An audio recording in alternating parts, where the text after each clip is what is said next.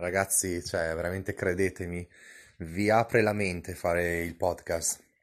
Io sono cambiato completamente, non sapevo neanche spiaccicare una parola, timidissimo, eccetera, eccetera.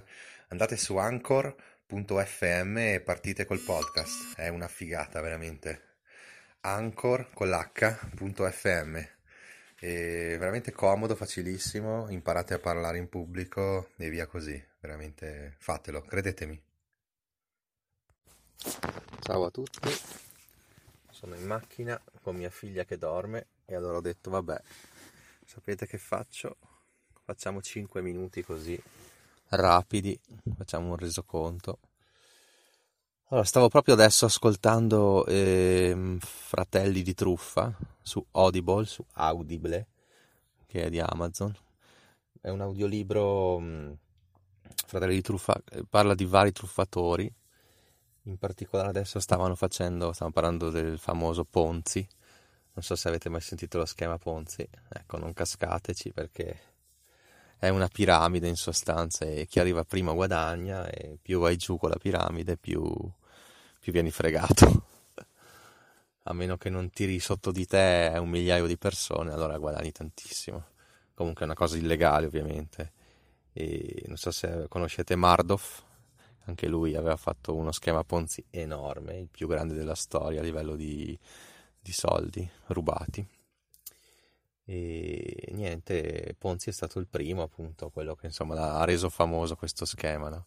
Praticamente lui prometteva il 20% di guadagni annui su qualsiasi cifra che gli davano, però non è che li investiva questi soldi, come avete già capito, più gente li dava, con, con, con, i soldi di quelli che gli davano pagava il 20% quello prima e avanti avanti finché ha ricevuto adesso stavo ascoltando che aveva ricevuto un sacco di denunce però i soldi questo lo rendeva ancora più, rendeva ancora più famoso quindi più gente gli, gli affidava i soldi perché lui aveva sempre pagato no? quindi era molto affidabile. Non si sapeva bene come facesse ad averli ma era affidabilissimo. Ti credo tutti i soldi che gli entravano.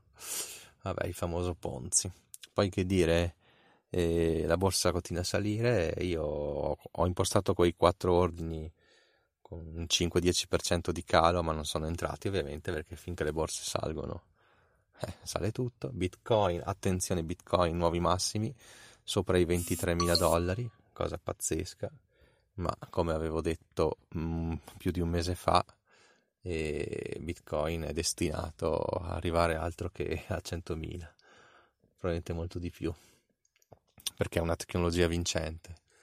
E, e non parlo di Ethereum, Ripple, Stellar, uh, Dash, Litecoin, cioè parlo proprio di Bitcoin. No?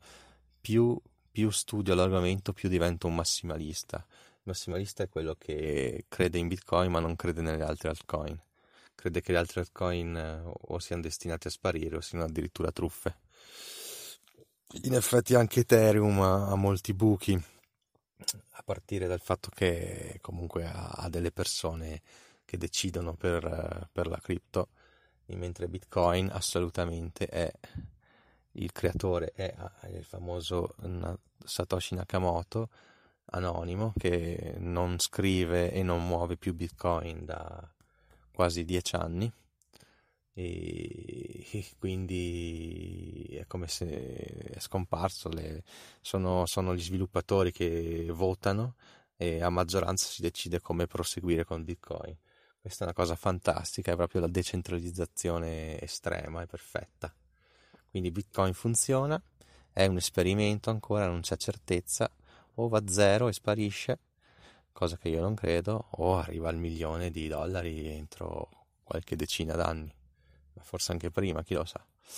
E quindi ormai si è capito, anche se dovesse fallire Bitcoin, se si, qualcuno rifarà una cosa molto molto simile a Bitcoin e sparirà e questo sarà il successo della criptovaluta che sostituirà Bitcoin.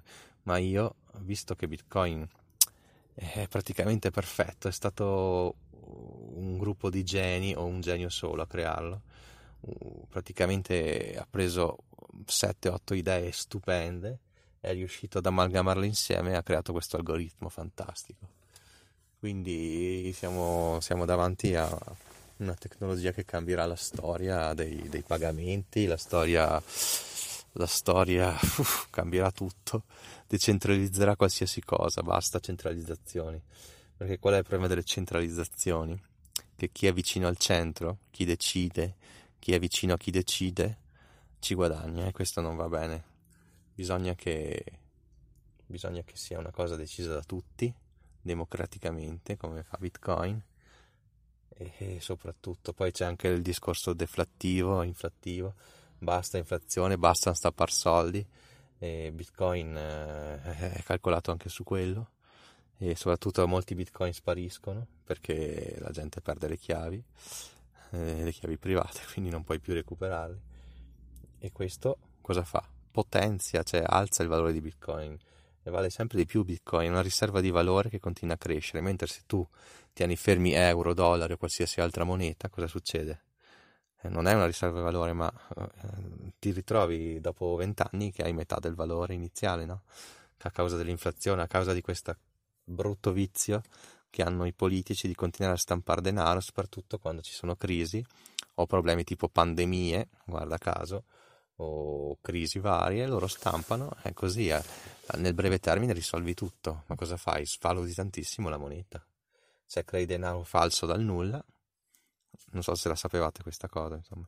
Io ascolto Il Truffone, che è un podcast di economia austriaca e lo consiglio ovviamente, anche se ultimamente sta, sta un po' esagerando, sta un po' sbarellando sul... Eh, sul negazionismo e il Covid non fa niente, il Covid non è pericoloso e la museruola, sapete tutte queste cose dei cospirazionista, un po' esagerando, però uh, quando Francesco parla di economia ne sa, ne sa tanto, è molto chiaro, ha intervistato persone interessantissime, quindi veramente lo consiglio vivamente questo podcast. E poi l'altro podcast che consiglio è In Cassaforte che è un modello che mi piace molto e che potrei anche seguire, perché in cassaforte parte, sono tre ragazzi, no? Tra l'altro uno di loro non è neanche molto esperto di economia, gli altri abbastanza, ma non, non sono professionisti. E è bello perché c'è un clima molto informale e si inizia parlando di, di investimenti, magari leggendo anche qualche mail degli ascoltatori o commentando qualche articolo e poi la seconda parte dell'episodio sono consigli vari su serie tv, film, come risparmiare magari, o ricette di cucina, proprio cose così, o commentano startup, c'è un po' di tutto, giochi da tavolo. È una cosa molto bella che potrei usare anch'io. Cioè iniziare parlando di ETF, dividendi, di risparmio, o di fondi pensione o quel che l'è e dopo magari divagare un po' sulla cosa del momento consigliando libri, audiolibri o parlando anche dei libri che ho scritto io, uscendo anche un po' dall'anonimato. E comunque questa cosa dell'anonimato mi pesa perché avendo molti libri anche io da, da pubblicizzare, insomma, non sarebbe male parlarne agli ascoltatori, comunque valuterò anche questa cosa. E, ah, ecco, un'altra forma di, di, guadagno passivo che non ho mai citato è il ref link, referral link di Amazon ad esempio. Cioè, ragazzi, se voi pubblicizzate il vostro referral link e le persone comprano, vi, vi arriva un, una specie di cashback, diciamo, tra virgolette, un, un referral, non so come, un reward eh, dell'1-2%, no?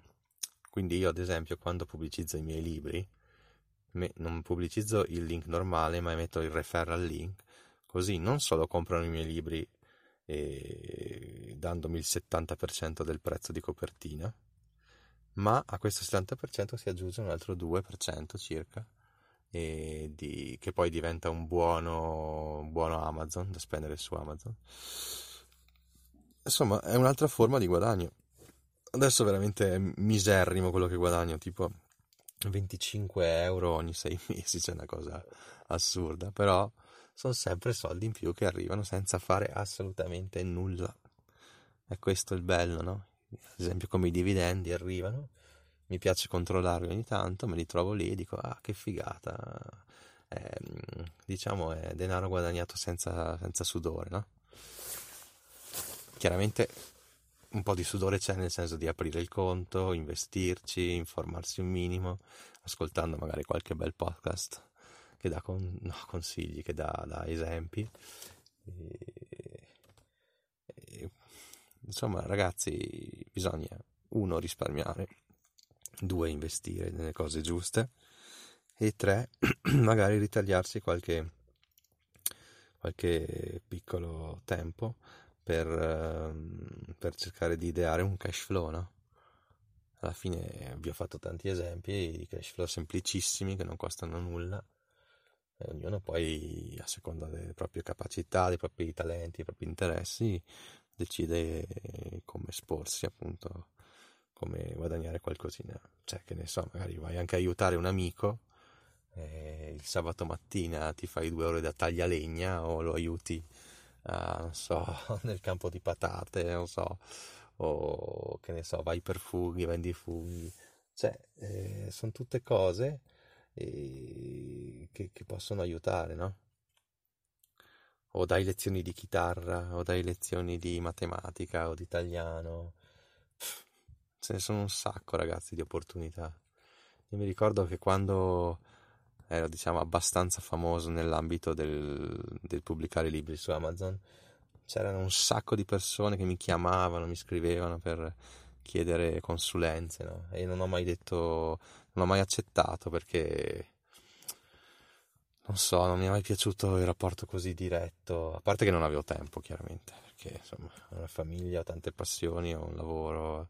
Star lì magari a spiegare a una persona eh, al telefono, in videochiamata un'ora così. Sì, magari puoi chiedere anche 30-50 euro, è vero, sono tanti, sono tanti veramente, però non so, non mi andava. La vedevo più come una rogna. E per questo prefer... mi hanno anche chiesto addirittura, mi è venuto in mente adesso, di fare delle video lezioni. Eh, ma proprio andavo lì negli studi di Milano, facevo la video lezione e poi loro la vendevano per anni e anni e io ricevevo un un 10-20%. E que- quello sarebbe stato veramente un buon guadagno, sicuro proprio. Però anche lì un po' per timidezza, perché anche se non ci credete sono molto timido, un po' per appunto tempo, eh, poco coraggio, ho rinunciato anche a questa cosa. Più che altro non credevo molto in me stesso, forse mi sminuivo.